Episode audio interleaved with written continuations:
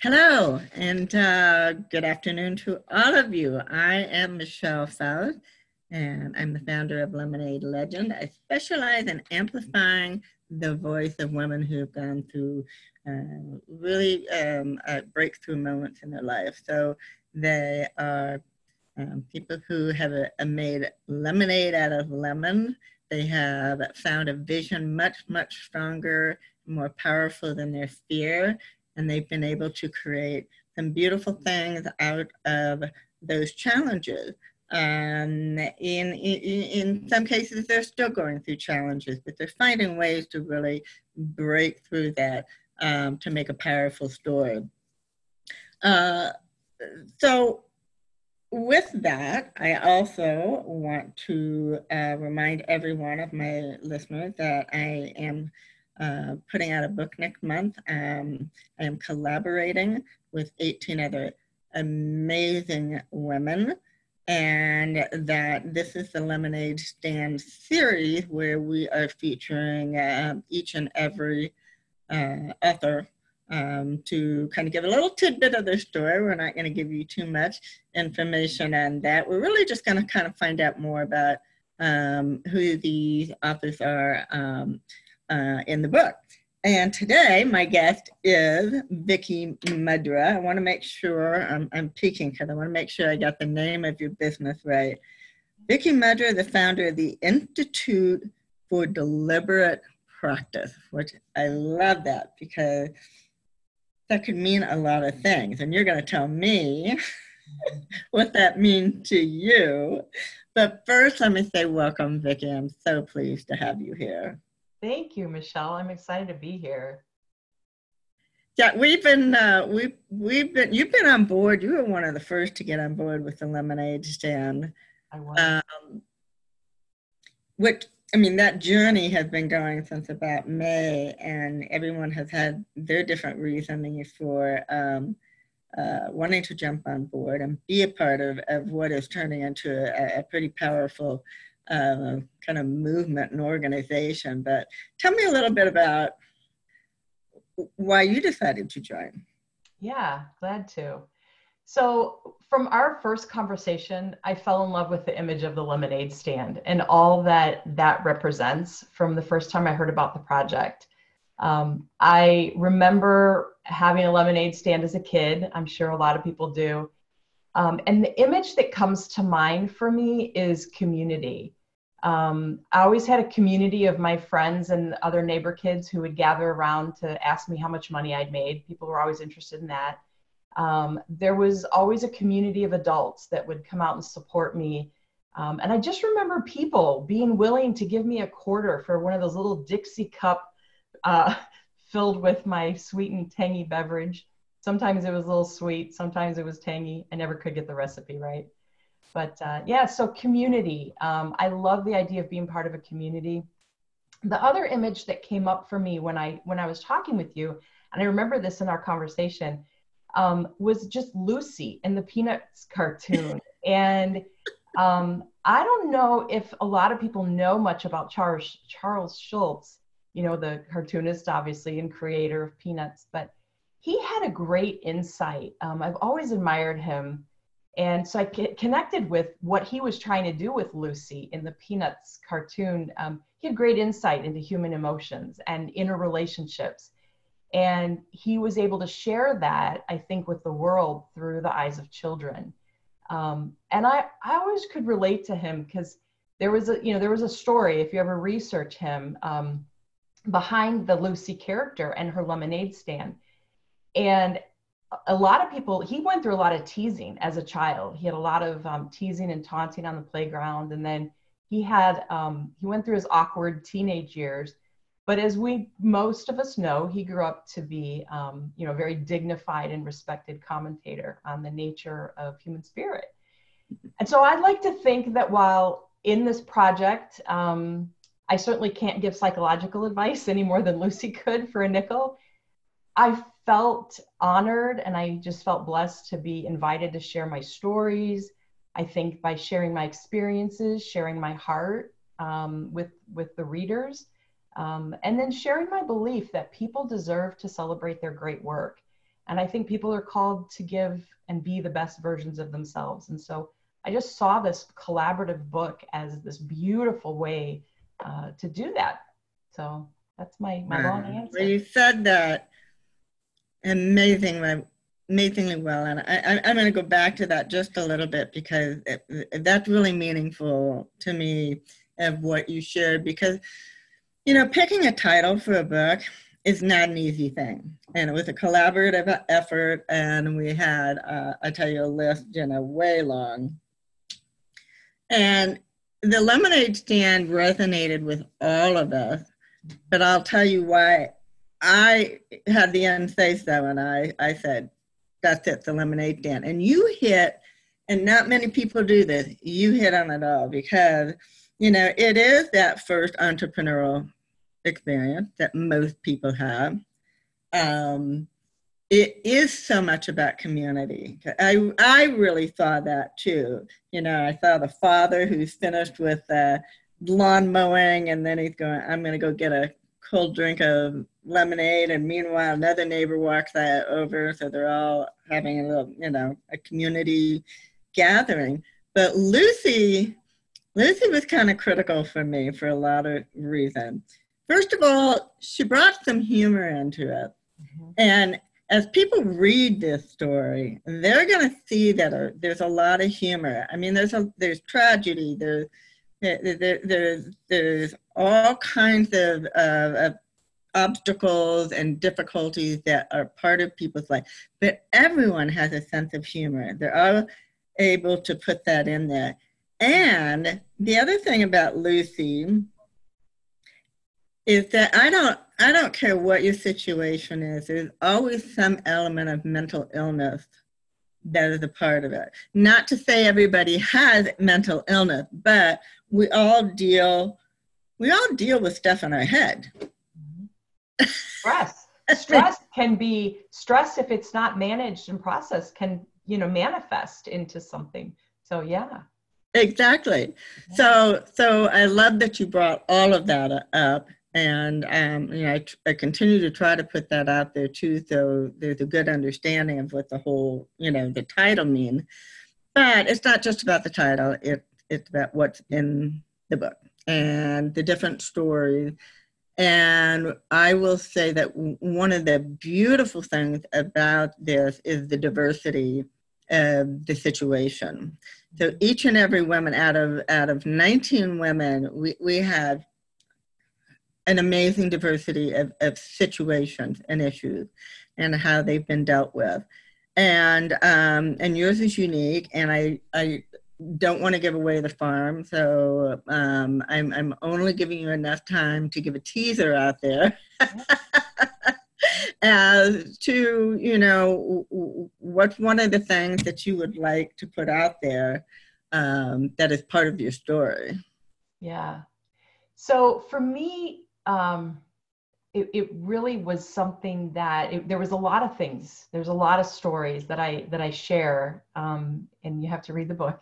Um, but for me, it was really the response from my mother that resonated, and what what as I was writing, I found to be my consistent theme.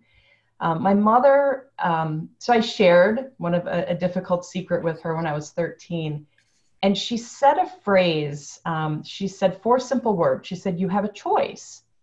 And as I was going back and reflecting on my life and preparing to write, um, I, I recalled hearing those same four words just over and over throughout the years whenever we would face a difficult situation. So it wasn't just one situation, it really was how my mother um, kind of showed up in my life during all of them. Um, and I never truly understood what it meant uh, or what she meant until recently, as I've been going through some other seasons of challenges um, in the past few years. And so that phrase really started taking on a whole new meaning.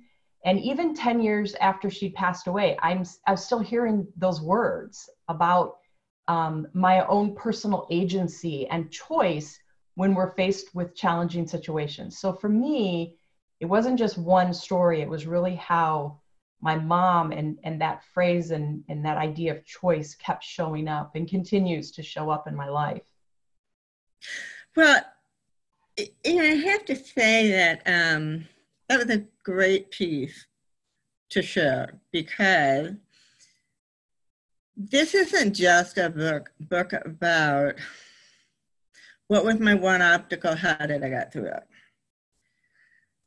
For the most part, this is a book about what separates the people who are able to push past that fear, that obstacle, that challenge, and make something positive out of it and be able to take that path um, of, of, of, courage.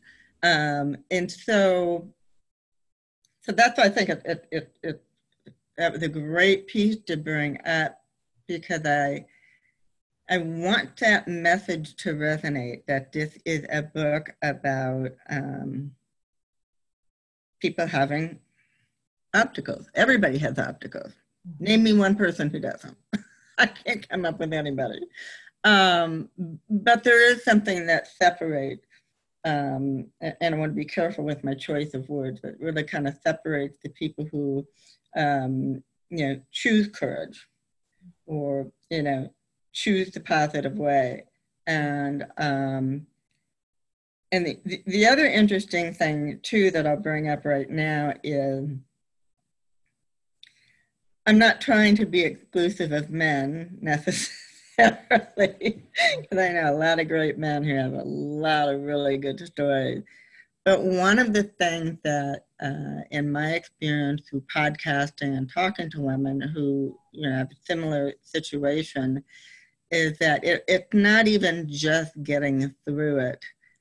It's mm-hmm. that most women have a, a complete mindset change that they don't just go back to living the way they were.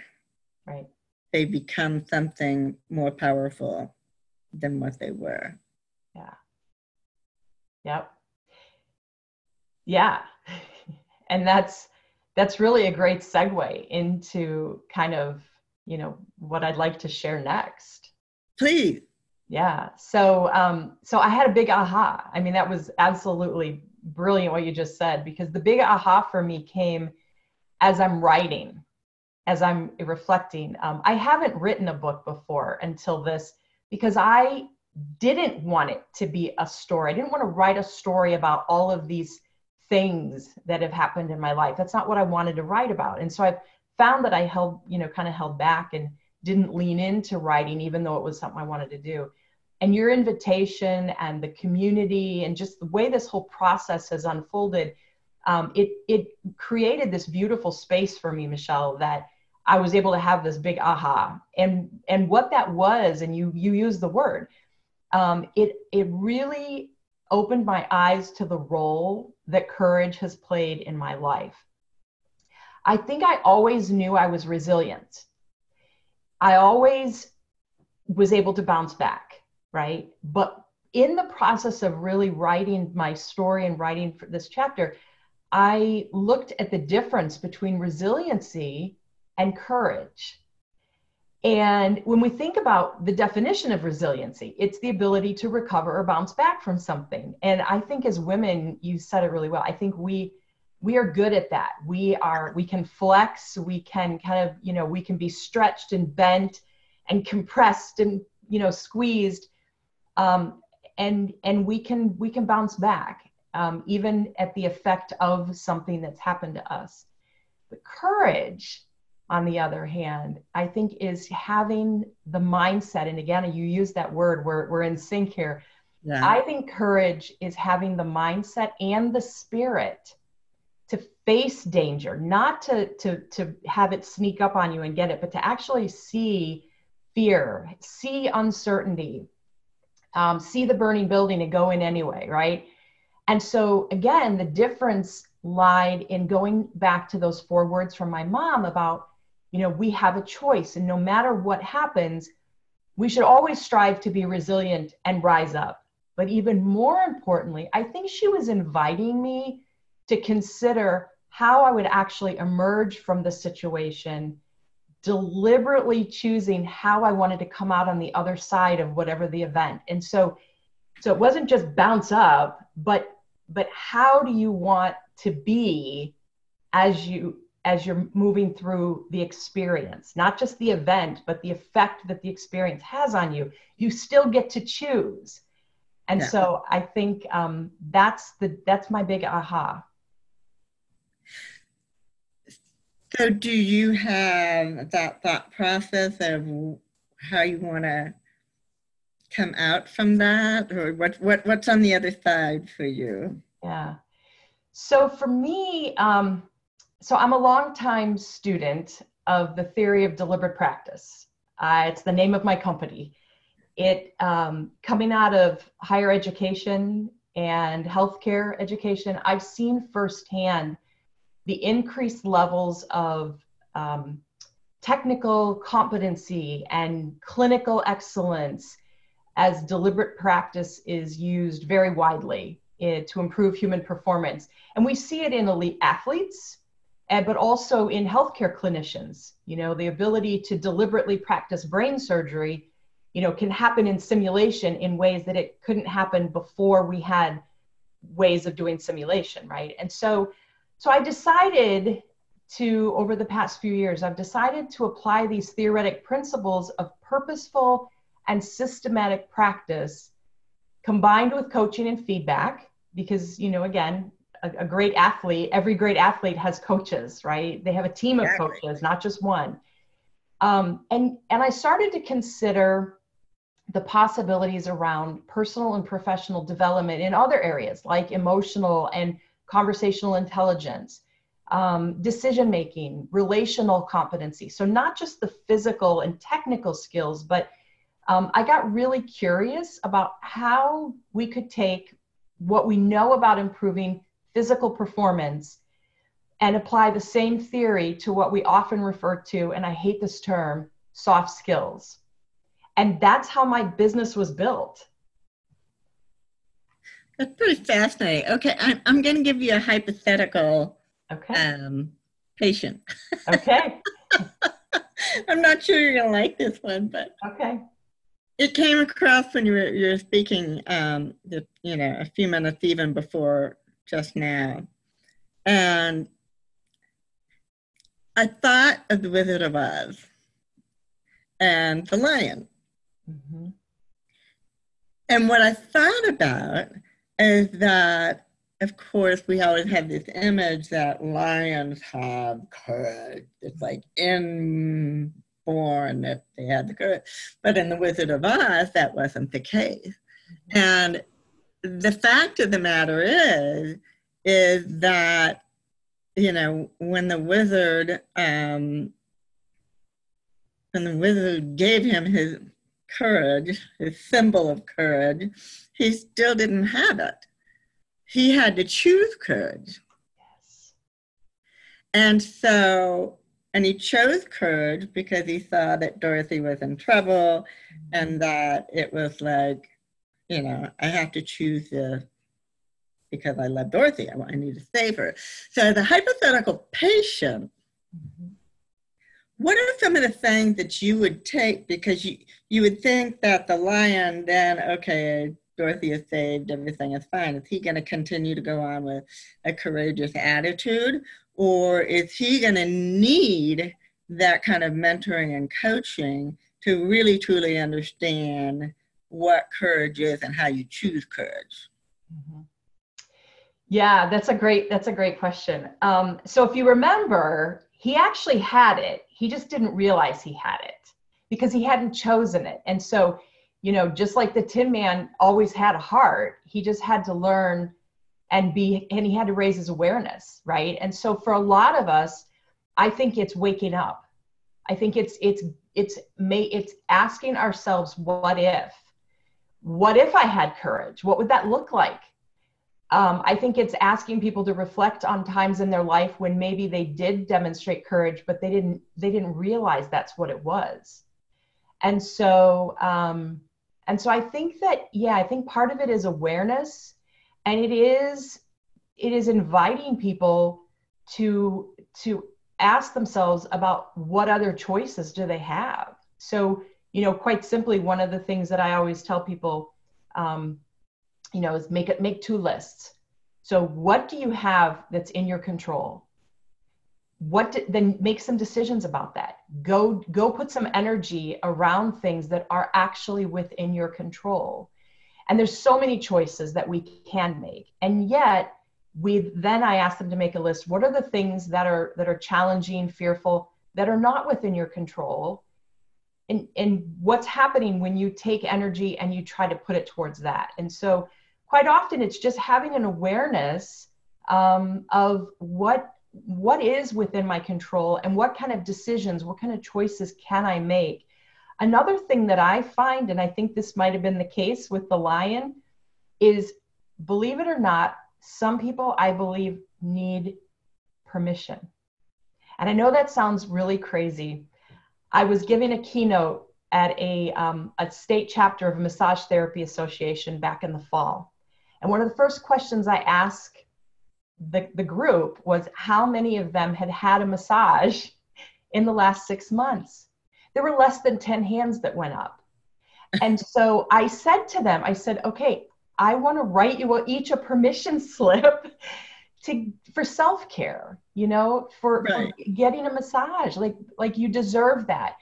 So I think um, I think it's a lot of those things, but it's really looking at what are where what are the choices that we have? And are we diverting our energy away from the decision making that's within our span of control? Because we're trying so hard to control the things that we can't change. We have no choice. Right. Um, yeah.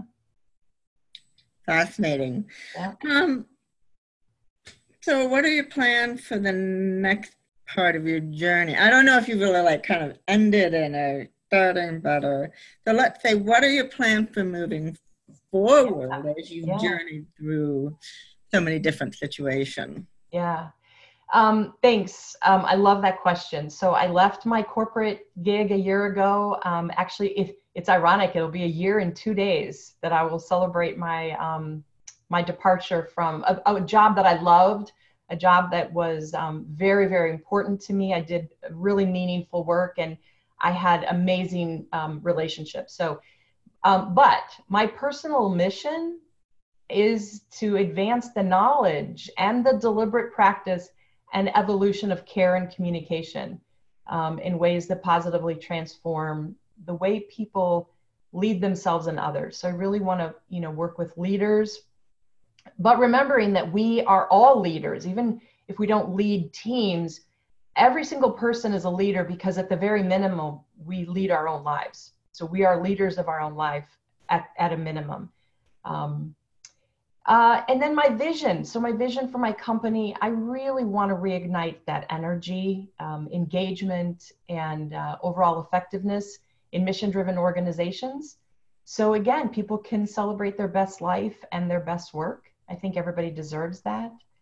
Um, my purpose. I wake up every morning and and I just kind of keep keep the the eye on the prize. My purpose in life is to love unconditionally and inspire joy and courage and connection throughout the world. I really feel sometimes that I should be walking around with a prescription pad or or a, a permission slip saying, you know, you, you I, am giving you a, a permission to experience joy. I believe in possibility and joy in the workplace. Um, yeah, I, I believe that'd be possible. fun. I just had this image uh, let's go spend an afternoon. I don't know. Pick a place here in Phoenix, you know, where we both live, and just spend an afternoon handing out these slips. Let's do it. You know, I wonder. And a little Dixie cup of lemonade. we could set up a lemonade stand and instead of passing out psychiatric help like like uh, Lucy tried to do, we could give joy slips. And, and, and little, it won't even cost you a quarter. No, it won't cost you a quarter. I love that, Michelle. I'm so there. I'm so there. We need to we need to pick an afternoon. I, I am like thinking that um, yeah. I'm there. You know, because the thing is, it, I, don't know, I think we've gotten so far away from thinking about kindness and generosity and giving ourselves permission and taking care of ourselves. And um, I had the most wonderful podcast with Elena Porter, um, uh, an author in the book. And we, we talked a lot about just kindness. Mm-hmm. Just be kind for a day. Pick a day, one day. Just be kind for a day. Yeah. It, it, that's not amazing, but it is. But the concept is amazing because even if you're trying to do that, all it takes is some little irritant and, you know, it goes out the window. Yeah. And that, you know, if we all just practice that a little bit more, yeah. um, it would be a beautiful place. Yeah, I love that. I participated this year in Lady Gaga's 21 Days of Kindness. And it was a big movement. And um, it, I, I was interviewed about, you know, what what would that look like and what could I do for 21 days. So yeah, I I completely agree. I completely agree. That would be amazing. Um, so we talked about the kind of difference you want to make and um, you know what you see out of this this this book and the outcome. And if i if we've left anything else this is a good time to segue back into that. Sure. Um, is there is there more you would like to say about uh, your participation in the book and and and what you're doing in your life work? Yeah just you know i again i think there's so much we can't change. There's so much that we cannot change. And speaking of change, there's also change happening all around us that um, even good change, it's still change. And you talked about mental illness at the beginning of our of our conversation. And you know, stress, even even good stress is still stress and it still has a chemical impact on the body. And um, so there's so much though that we we can't control and there's changes happening. But I do believe that it starts with um, connection. I'm a, a, big believer in community and relationships. I think um, relationships are the most important thing. Relationships are more important than work. They're more important than anything else. And I think that through heart conversa- heart-centered conversations, through um, through true connection, I'd like to see leaders and teams regularly exploring, you know, what's working for them, um, looking, paying attention to their culture, making sure that there's uh, you know community support that there's fellowship in the workplace. Like what does that look like? Um, you know it's it's employee engagement but in a in a broader and deeper way i think than what we see sometimes. Um, and so i and i think particularly in healthcare again coming out of healthcare and higher education um, and, and really any human service organization anybody that's serving from themselves um, I think there's this sense that joy and success are mutually exclusive. And I just want to say they're not. You can have joy and you can be a success and effective. You can have it all. It's a choice though, right? So happiness right. is on the outside, joy is something on the inside.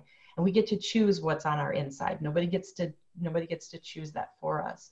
I just want to invite leaders um, to ask themselves, what if it could be different? What if you went into your arena every day um, armed with joy as your weapon of choice? What would that be like? Wow. What would that be like? Yeah. So I, I don't want to I don't want to misspeak, but I'm going to tell you what what I've heard you say about what you're doing for um, the uh, let me look again Institute for Deliberate Practice oh. is um, that you more integrate. I mean, I know so many coaches who are, are out there with how to change your life. You know, and then there's the coaches that are how to be successful in work. You know, and there seems to be a bit of that separation. Um, what I'm hearing from you is that you're blending the two. Am, am I on target with that? Yeah, yeah. You can't have an organization, you can't have a workforce without people. It's people first. And and you can't, you know, it's using the the airline adage, we cannot serve others And again, in, in healthcare, um, I, I, I, have been known to say in this, you know, it, it, it's, um, I get a few eyebrows and that's okay. I call BS on, you know, patient-centered care sometimes because we, we want to give good care to our patients and our customers, any kind of service business, you know, customers first, patients first. And yet we, we forget about ourselves. And so you've got to put your mask on. You've got to you can't drink from an empty cup and you certainly can't fill you can't serve others from an empty cup right and then the other piece that is different i think um, and again i've seen this work um, and and so often it's it's not considered and that's first team so it has to be self-care first and then it has to be care for colleagues. It has to be first team. Only then is is real excellence sustainable. Right. only then do you have a workforce that is mission ready that is that is you know compassionate they're engaged they have pride um, they have commitment. And so when they're when they can care for themselves and they can care for one another's your patients and your customers are going to be they're going to be well taken care of. And pretty amazing. I'm so excited to have you on board Vickie. Thank you. I'm, I'm excited to be here. We have, um, yeah, you bring um, a very unique uh, perspective that I, I just love to hear about. And um, like I said, we're, we're all unique in our own ways, but we all have a very common thread. And I think that's what makes this such um, a great community. And I, I'm going to, as I wrap this up a bit, I'm going to go back to what you were saying about community. And here's been the surprising thing to me that I had this vision for this book, and I very much wanted to get it out there. And so I started the process of finding women through referrals and whatnot, you know, very organically trying to, you know, get the right people. Um, I didn't want to put a Facebook ad out and see, see what showed up. I wanted to get the right people on board and and and I have. I mean, amazing people. But here's what I did not expect. I did not expect the community. I did not expect the instant acceptance and love and support that came about simply because we were all connected and committed to the lemonade stand.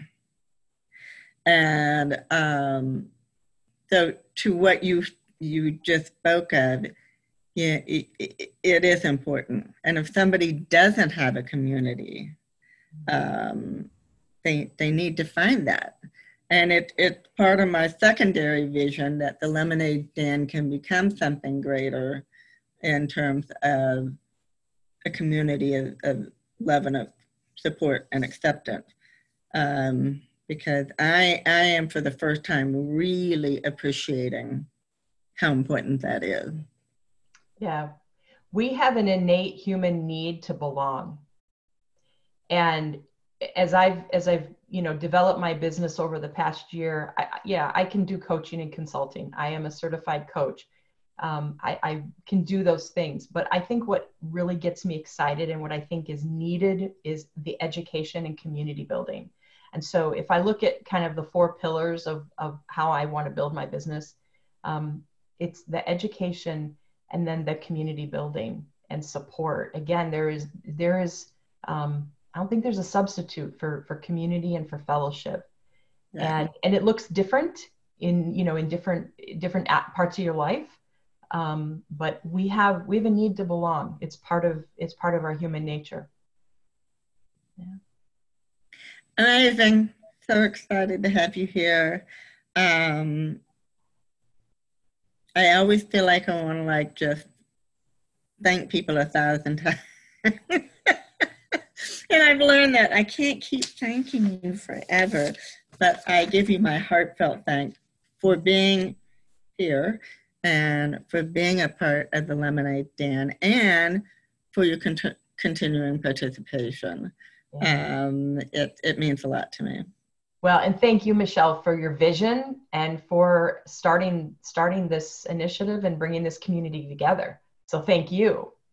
Thank you. I appreciate that. And with that, um, I encourage and hope everyone will stay tuned to our announcements as they are forthcoming on the launch of the Lemonade Den um, and what the community is doing. Um, and Lemonade Legend, which will continue on beyond the series of the Lemonade Den to uh, give voice to people who, have had those breakthrough moments. And in fact, if uh, if you are one of them, contact me, um, and I'd love to consider having you as a guest.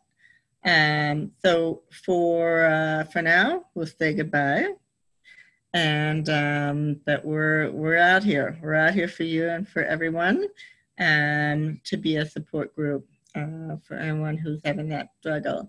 So Vickie, thank you. And I hope you have an outstanding rest of the day, wonderful week. You too. And uh, we will be talking.